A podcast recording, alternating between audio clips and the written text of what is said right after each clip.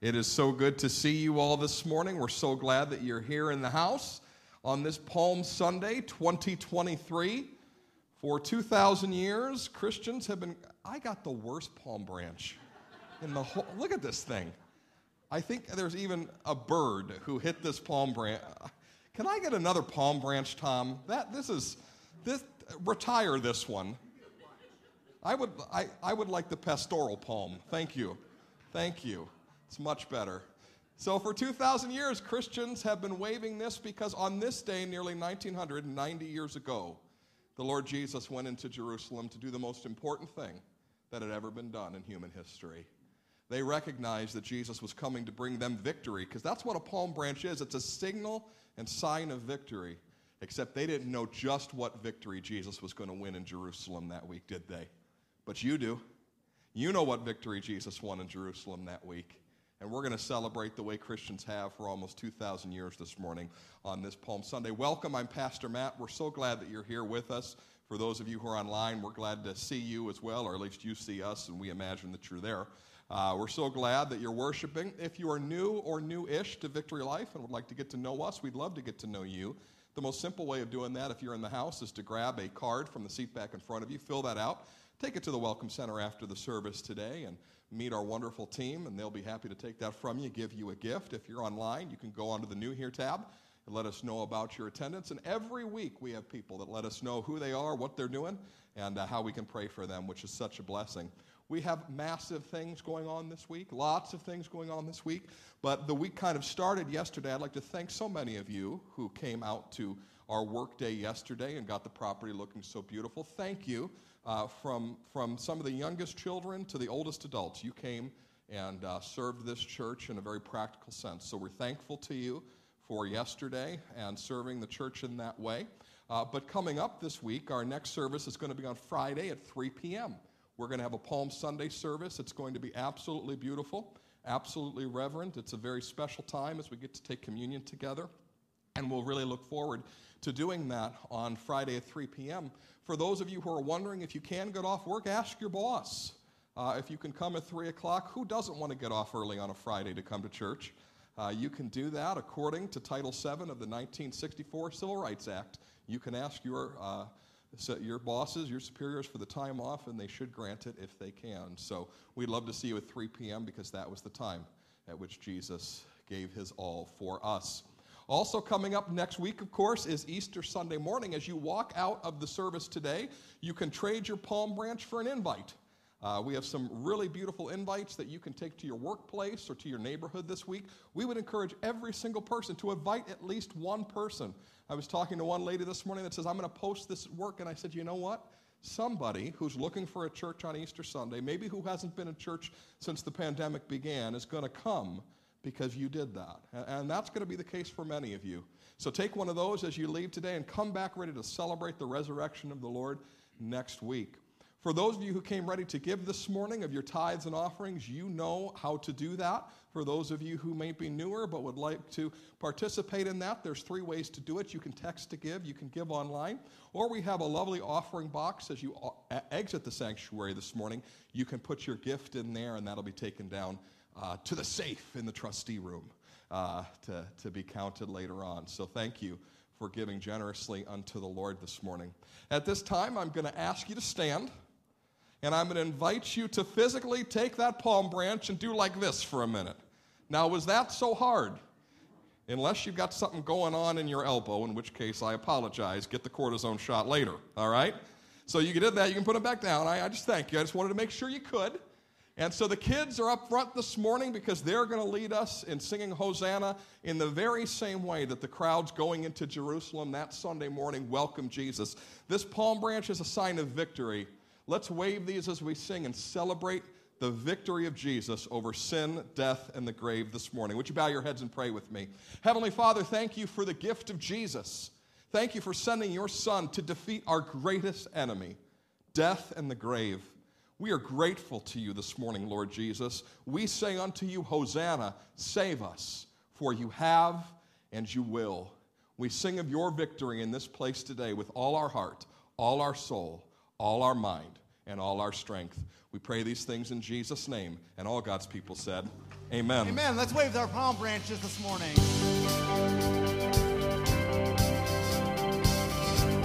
Praise is rising. Praise is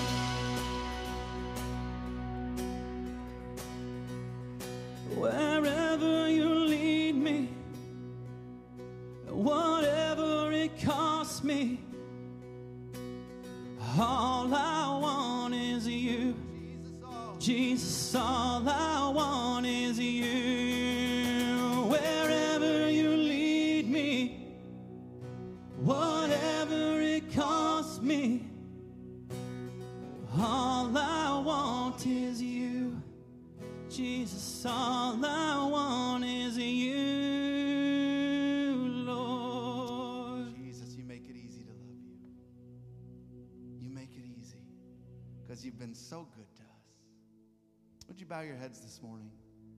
And let's take a second to focus on our Lord and who He is and what He's done. Jesus, you are the center of our joy. You've given us new life because you sacrificed your life for us.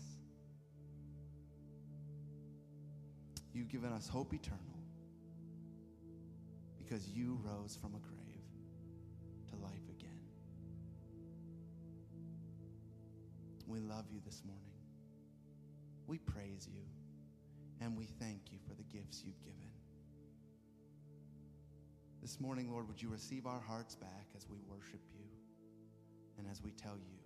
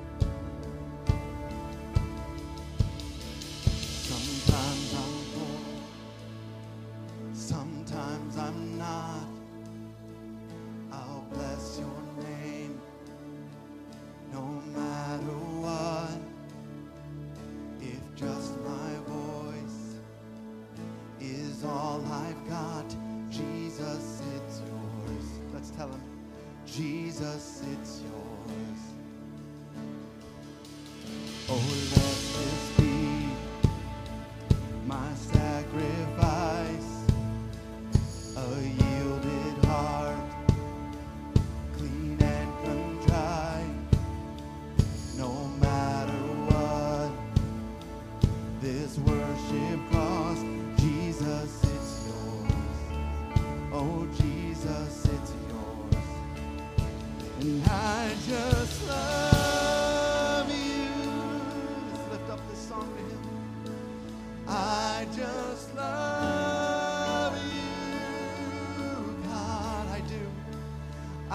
just love.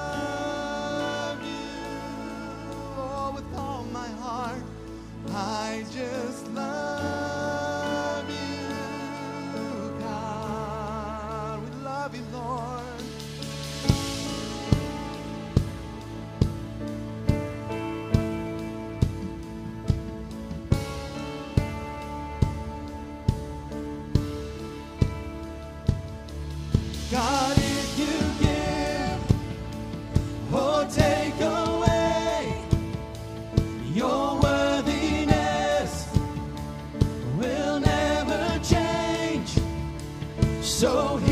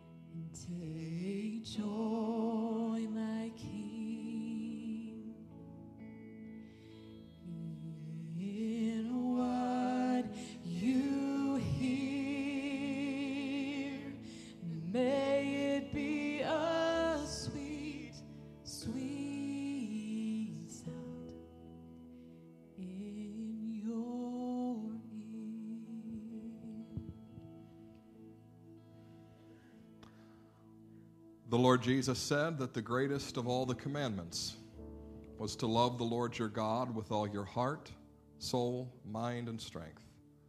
That's the greatest. To give back love unto the Lord with all that we are and all that we have.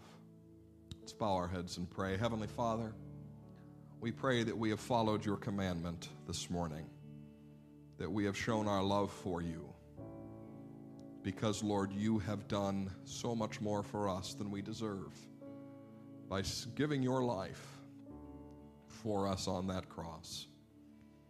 Lord Jesus, we do love you today. We do honor you today. And we ask, Lord, that every ounce of our being, every effusion of praise, would be for the glory of the one who gave himself up for us.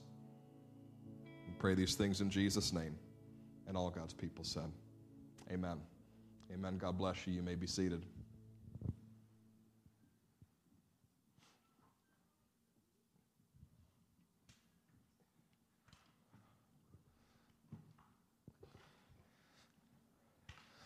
Well, it's a bittersweet day for us here at Victory Life.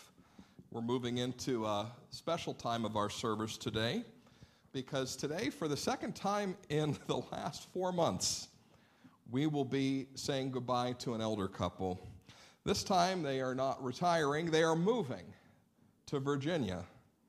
Today is a special day because we say goodbye to two of the longest serving members of Victory Life Church, Randy and Susan Barth. They've been here since the beginning of this church 39 years ago, and they were part of those original church members who saved and worked and sweat to buy this property, build this building. And as I mentioned, they leave this week to join family in Virginia. The ministry of Randy and Susan to this body of believers over these last 40 years is outstanding. Randy served as treasurer of this church for 20 years. There has never been a trustee that has served as long or as dutifully as Randy Barth. Over the years, he has taught and mentored countless men. He has led our second longest standing life group, only to that redhead who was up here last week. So he can't be the first, but second. Um, he's been an elder for over a decade, and he has been somebody who, when you need a word from the Lord, has laid his hands on your head or your shoulders and prayed with you, wept with you, and rejoiced with you. Susan, that mad genius that you are, you, uh, Randy said I could say that. You've ministered to countless women. I've watched you do it.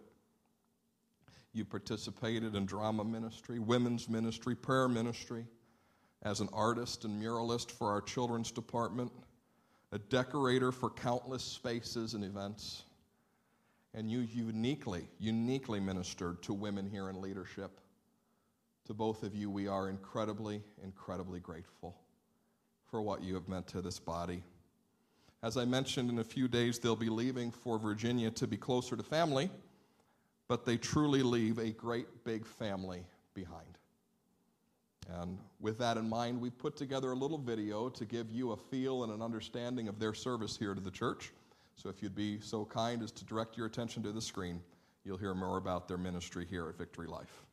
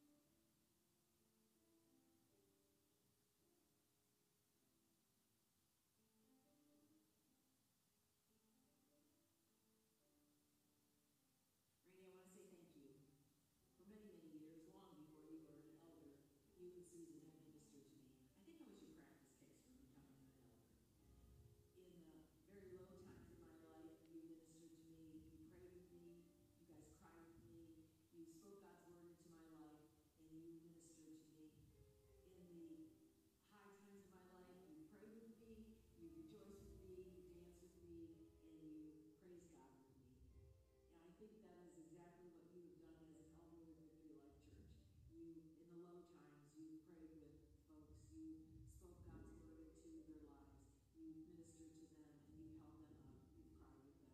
In the high times, you rejoiced with us. You lifted us up. You sang on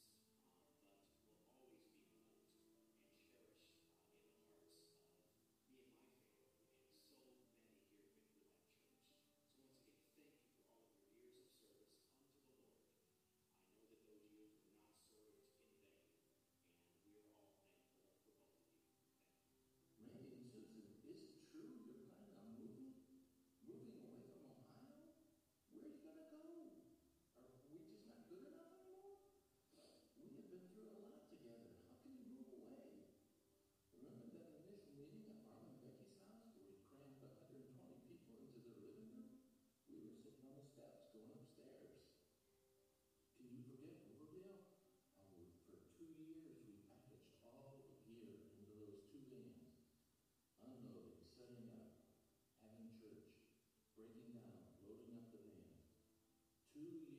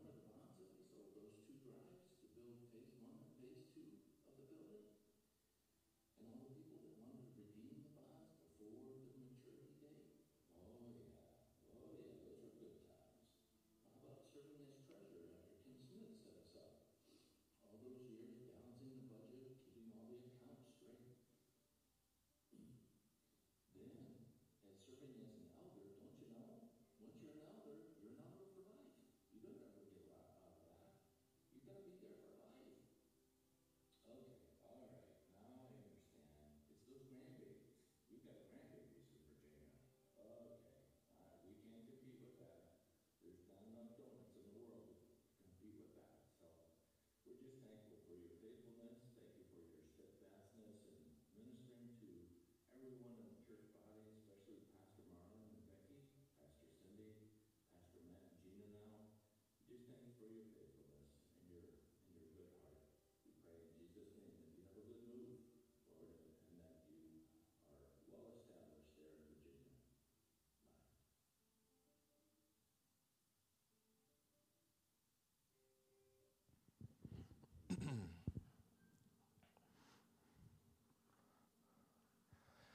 Randy and Susan, you have been a bedrock for this church for nearly four decades.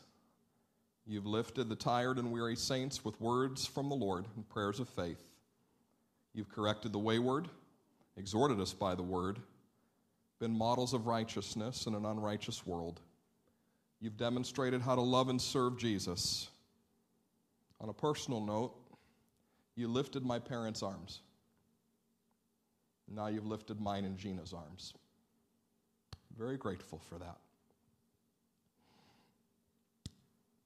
A church cannot replace a Randy and Susan Barth. You simply thank God for the time they poured into you. And you ask God that one day you can be to others what they have been to you. That's my prayer for us. That we would take your life, your ministry, your example, and live it before others. Would you two stand, please? And would you all join me in honoring the Lord by recognizing Randy and Susan's commitment to this body?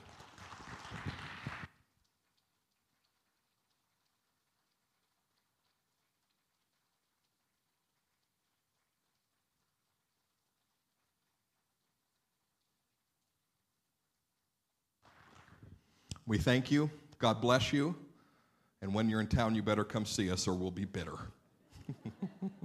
All right, children, you may be dismissed as this time. The palm branches are for you to keep. In fact, if your parents are feeling industrious, they'll get on YouTube and find out how to make those palm crosses that are so cool this week. And we will also pick up all those palms that are on the floor a little bit later on. All right. Well, if you have your Bibles this morning, I'm going to ask you to turn with me in the book of John to John chapter 12 as we take a look this morning at this very thing that we are celebrating in this place, which has come to be known as Palm Sunday throughout the history of the church. Now, I just want to say to you, thank you once again for those of you who were at the workday yesterday. I was completing a little bit of vacation. Thank you to Kim Smith, who uh, taught so powerfully last week, encouraging you to strain towards the mark that God has given you in this life. I was straining my way towards Washington, D.C. at that particular time. Took the kids to D.C. to enjoy a little bit of patriotism on spring break. We had a really nice time. I did not know as I was driving into the city that day that I was going to be going into the city on the same night there was an Asian Heritage Festival, a hip hop festival, and a kite flying festival. So, for two hours after getting on whatever bridge that is that takes you into DC, I was in wall to wall traffic, thinking that my trip was ruined. But we eventually made our way. We parked about six, week, six blocks from the National Mall, and we made our way towards the Lincoln Memorial. And as my kids counted the steps up to see old Abe, I thought to myself, I have arrived. I planned this trip. I, I, laid out this trip. I wanted this trip to be special. I wanted to inspire patriotism in my children. And here we are. They're counting the 87 steps from the, whatever it is, the reflection pool up to see, see old Abe. Perhaps one of the most poignant moments, there's a depiction in one of the Smithsonian's where George Washington is giving his sword back to Congress after he wins the Revolutionary War in 1783. And authors have uh, talked about this for the last 200 years that a man who was at the height of his powers with an army behind him, who had just defeated the greatest navy slash army in the world at the time, gave up his power back to a Congress full of people who might not have been sitting there in 1775 when he was commissioned could have had it all by the world's standards, yet gave it away. Yet today we're going to see an even more remarkable giving away. When somebody who was at the height of their powers decided to give even more than just retiring from public life. In fact, Palm Sunday is a day that we recognize Jesus for reaching the mountaintop, yet giving everything away. I don't know if you feel at some point in your life like you've arrived, you've made it, the plan's worked. I felt that way as I stood there at the bottom of, of the reflection pool watching my kids go up towards the Lincoln Memorial. We'd been on the road all day and I'd planned this trip, and they were enthused to go up and see Old Abe, and I thought, I've done it. The trip has been made. We can go by all the monuments tonight. We can enjoy ourselves. I have arrived. Mountaintop moment. I was excited. Maybe you've had a mountaintop moment in your life. You've scrimped, you've saved, you did the grunt work, you stressed, you planned, you served, you gave, you exhausted yourself, and, and then you made it. Maybe you finished your degree. Maybe you paid off your mortgage. Maybe you got that big promotion at work that you've always deserved. Maybe you finished a project or a home renovation. You, your kids are starring on the field or, your, or the stage, or maybe your kid's marrying someone great. They're finishing their degree. It feels good to arrive at your destination. But when we are on the mountaintop, when we are at that place of satisfaction, we have the opportunity to see possibilities and things that can happen that we've never seen before. A future that we can look at and say, I can conquer you even more because I have ascended this mountain. Today we're going to see Jesus arriving on the mountaintop. Many of you, if you have read the Gospels, you know that Jesus is often misunderstood, maligned, opposed, and rejected throughout his ministry. But when he got to Jerusalem on Palm Sunday, he is lauded as the Savior Messiah that he is. The throngs of people finally love him. He's on a lofty perch, both figuratively and literally, because on Palm Sunday he ascended into Jerusalem, what the prophets called Mount Zion. But what we celebrate this week is not his arrival on the mountaintop. We celebrate what he saw when he got there. Palm Sunday, in human terms, is where Jesus hits the big time Jerusalem at the Passover. Huge crowds, his hour has arrived. But what he does when his hour has arrived is almost shocking. And it should shock us into the realization that no matter what we accomplish in life, no matter what our arrival place is, no matter what mountaintop we have stood on, what makes us as people is what we do at the time of our arrival. I'd like you to look down with me at John chapter 12, verse 9 and following, and we're going to see the arrival of Jesus on the mountain. Verse 9 When the large crowd of Jews learned that Jesus was in Bethany, they came, not only on account of him, but also to see Lazarus, whom Jesus had raised from the dead. So the chief priests made plans to put Lazarus to death as well as Jesus, because on account of Lazarus, many of the Jews were going away and believing in Jesus. The next day, this is Palm Sunday, the large crowd that had come to the feast had heard that Jesus was coming to Jerusalem. So they took out branches of palm trees and went out to meet him, crying out, Hosanna! Blessed is he who comes in the name of the Lord, even the King of Israel. And Jesus found a young donkey and sat on it, just as it is written Fear not, daughter of Zion. Behold, your king is coming and sitting on a donkey's colt. His disciples did not understand these things at first. But when Jesus was glorified, they remembered that these things had been written about him and had been done to him. The crowd that had been with him when he called Lazarus out of the tomb and raised him from the dead continued to bear witness. The reason why the crowd went to meet him was that they'd heard that he'd done this sign, the sign of raising Lazarus. So the Pharisees said to one another, You see, we're gaining nothing. Look, the whole world has gone after him. Jesus had ascended, he'd arrived. He'd arrived. Now, keep your finger in John chapter 12. The story of this arrival is not yet over, but this is a massive, massive moment. Throughout the ministry of Jesus, he'd stayed away from claiming that he was the Messiah. Certainly he was. Certainly he was the long awaited Savior. But he knew when he claimed to be the Messiah or admitted that he was the Messiah, we were one step closer to this very thing. The leadership of Jerusalem, both the priests who were Sadducees and the lawyers and the religious leaders, the Pharisees, they were going to try to make an end of him. Because if the Messiah has come, they're no longer in charge, right? So Jesus had waited three years into his ministry to do things and admit things that looked Messiah like until now. See, he goes and finds a colt, another sign of victory. The king who has uh, won victory in Jewish literature does not ride into Jerusalem on a stallion. He doesn't need the war horse anymore. He rides into Jerusalem on a donkey because no one's going to attack a man on a donkey who's won everything. So here he is riding into Jerusalem on a donkey. The palm branches are being waved. He is admitting that he is who they thought he was.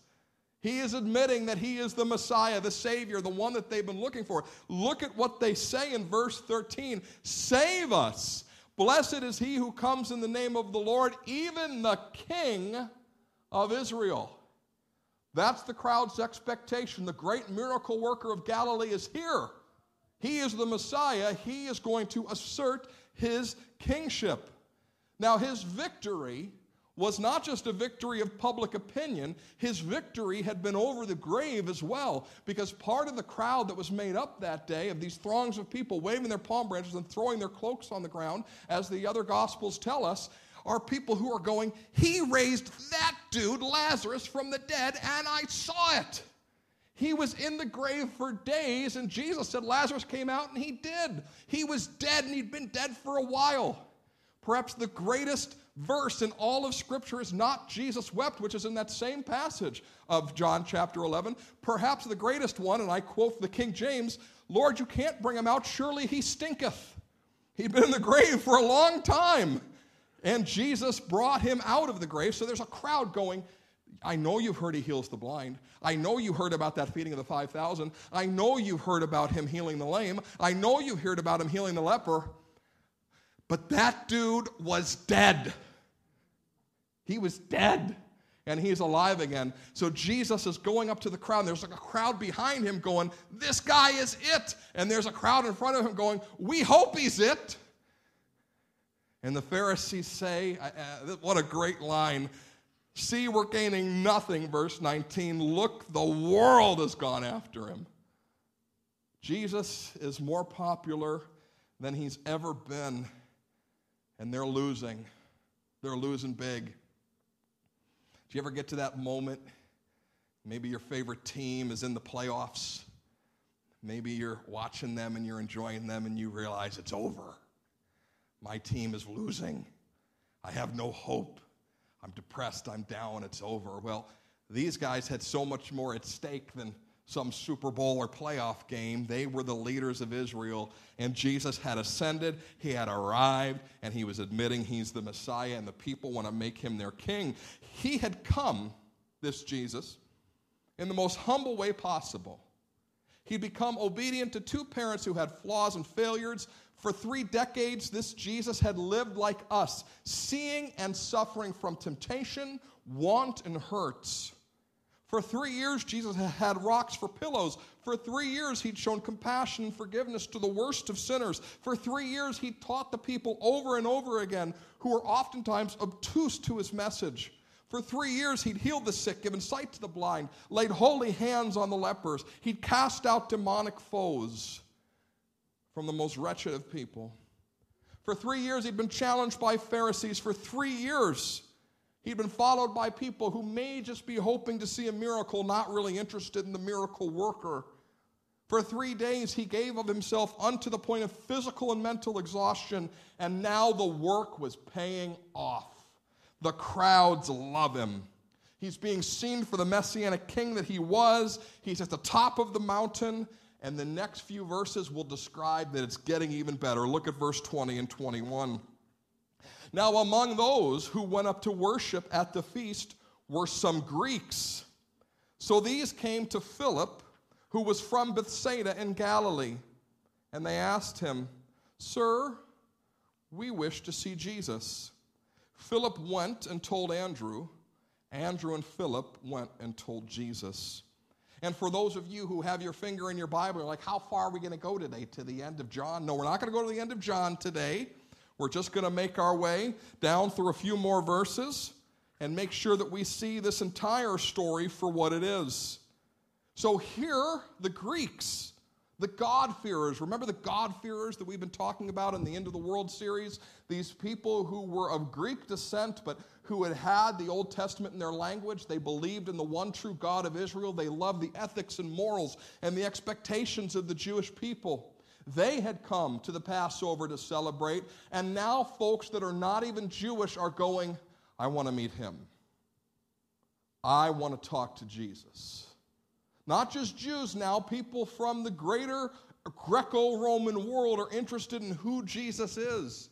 This is the moment that Jesus can expand operations. Perhaps from a venerated kingship in Jerusalem, he could begin to spread his message throughout the world to the Greeks as well as the Jews. Onwards and upwards. He's not going to need the Apostle Paul to shine his light to the Gentiles. Jesus can shine his own light. This is his moment for operations to expand. See, he's at the top of the mountain, and the future possibilities are before him. And in verse 23, Jesus is going to show us he knows, he knows in verse 23 that his arrival, his big time mountaintop experience has come. Look at verse 23. Jesus answered them, The hour has come for the Son of Man to be glorified. He gets it. He hears of these Greeks who want to meet him, and he goes, Yep, yep, I am the Messiah, I am the Savior, and it is time to bring all glory and honor unto me.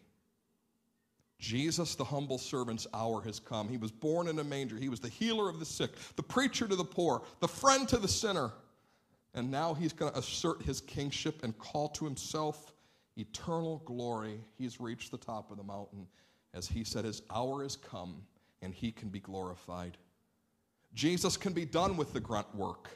He need not humble himself any further. He's paid his dues, served his time, given of himself. Now he can be served. He can lead from this venerated throne in Jerusalem. His hour has come, and glory was to be his. He knows it. And therefore, verse 24 tells us exactly the future possibilities he sees from this exalted position. Look at verse 24. Jesus said, Truly, truly, I say to you, unless a grain of wheat falls to the earth and dies, it remains alone. But if it dies, it bears much fruit.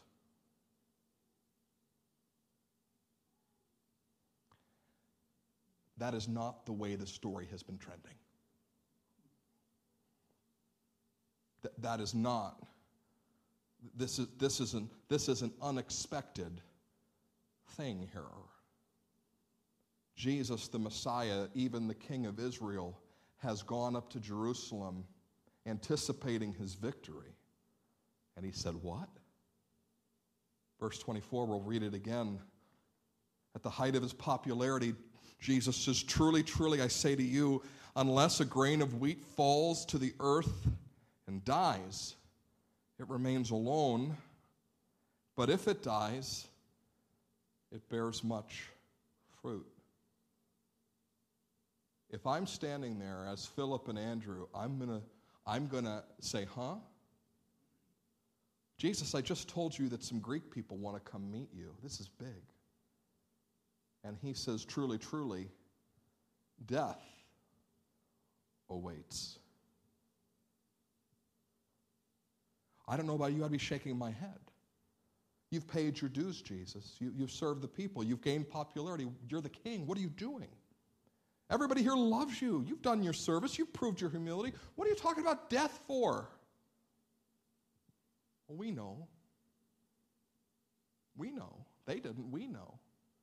They admit they didn't know. They, they, they saw these things being done to Jesus, but they didn't understand what was happening. But, but we have the Gospels to look back at and read and understand that the victory that Jesus was going to Jerusalem to secure, it wasn't about him, it was about us.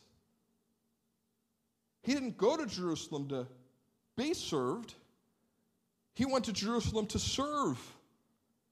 The victory that Jesus was going to secure would not just be for the Jews, but for the Greeks and for all who were far off.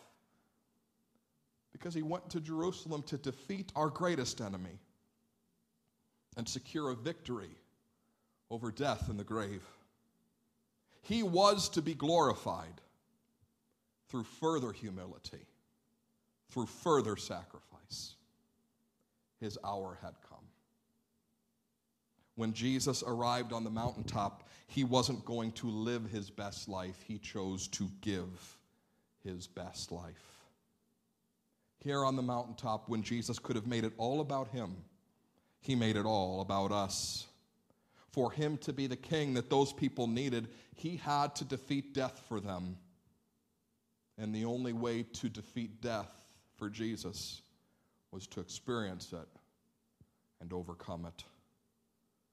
You know, the disciples have already written, John has already written, after he was glorified, it made sense. But the glory that Jesus is bringing to himself is not to sit on some throne in a palace in Jerusalem. The glory he was bringing himself was through humility and sacrifice. Now, I can't honestly say that this was the greatest temptation of Jesus' life. I can't say that. I don't know. But I certainly can say, here on the mountaintop of life, Jesus overcame a temptation that many of us cannot and are not. This week, we remember that Jesus who could have had it all by the world's standards, but instead he gave it all up because the world's standards are trash. The world's standards are filthy, me first, my truth, my best life, sinful rags. And God's standards are humility and servanthood. Jesus knew this. Do we? I want to read for you today two more verses, verse 25 and 26, because Jesus, ever the teacher, at the height of his ministry, realizes that we might get to this certain temptation as well, that we might get to the point that we've accomplished all that we've set out to accomplish and we can see all the future possibilities and we might need a wake up call. So in verse 25, he gives us such a wake up call. He says to Philip and Andrew, Whoever loses his life, whoever loves his life loses it. And whoever hates his life in this world will keep it for eternal life. If anyone serves me, he must follow me, and where I am, there my servant will be also. And if anyone serves me, the Father will honor him. You see, in Jesus' case, glory came through sacrifice. In our case, being honored by our Father comes through sacrifice. Eternal honor comes not from preserving your life and your accomplishments and the things that you want to get out of this life, it comes from giving it all away. Many of us have achieved some worldly satisfaction, some great achievement. And we've said to ourselves, we can be done with the grunt work. I don't need to humble myself any further. I've secured for myself the good life, the American dream. And Jesus says the only way to live a good life is to give it away as I'm about to. Too many of us are saving ourselves for ourselves telling ourselves repeatedly, I got to do good by me, I got to love myself. I'm no good to anybody if I don't take care of myself first. Jesus did not choose to live his best life. He chose to give his best life. And that's the exact same thing that he expects of you and me he declares to us in verse 25 and 26 of John chapter 12 stop trying to live your best life. Jesus taught you to give your best life. Jesus taught you to give of yourself until the day you die. And in this way, the Father will honor you. In this way, we can display our love for the Lord Jesus with all our heart, soul, mind, and strength. I fear today that many of us are living our best life by the world's standards. We've secured a sense of satisfaction from what we've accomplished. We've secured for ourselves some sense of personal glory because we here in America have the opportunity to live with relative financial security and to pursue first world things over and over and over again. We have joy in so many activities and opportunities that folks around the world do not have. We have so much wealth for many of us that the biggest problem is what bucket to put it in and how to spend it. We have secured for ourselves the mountain of the world. But Jesus ascended to Mount Zion that day to secure for you and I eternal life. What are you working on? What are you giving your life to today? As Kim challenged us last week, what are you straining towards right now? Can you answer that question? What are you straining towards? What are you working towards right now?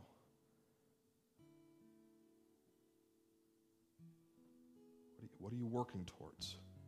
Are you working towards living your best life or are you straining to give your life away for the sake of Christ? What is it? See, I, I trust the Lord. He's really faithful. He brought things across your mind's eye. Some of you let it flit away as fast as it came because you didn't want to admit it to yourself. I know that because that's what I do. I don't want to admit what I'm straining towards. Uh, no, no, no. I really love Jesus, but I'm not straining towards giving of myself. I'm straining towards getting for myself. Jesus says this is not the standard. When you arrive, it's only time to sacrifice and humble yourself more. And if we're not doing that today, let's get our hearts and our spirits right and start giving of ourselves on this holiest of weeks. Would you bow your heads and pray with me, please?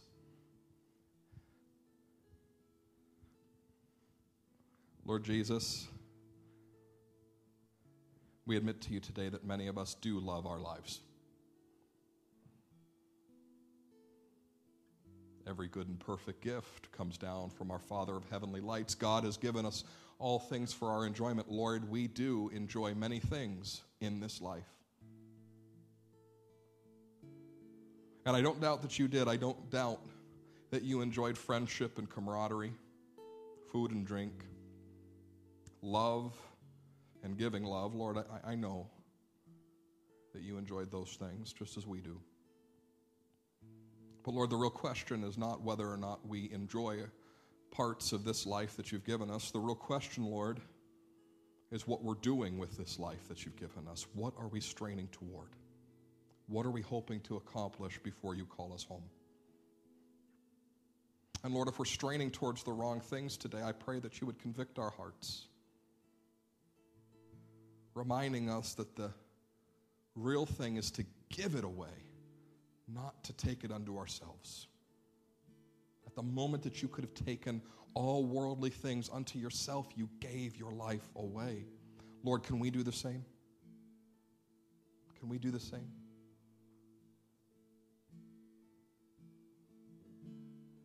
If God is calling you to strain towards something different today, would you just pray your prayer to Him right now? Say, God, what would you have me give? My life for? What would you have me strain towards today that I'm not straining for right now? What humility and sacrifice are you asking of me? Because I'm loving my life in a way that I was never supposed to. What are you asking? Would you ask Him? Would you have a time of prayer with the Lord today before you leave this place? Do it right now.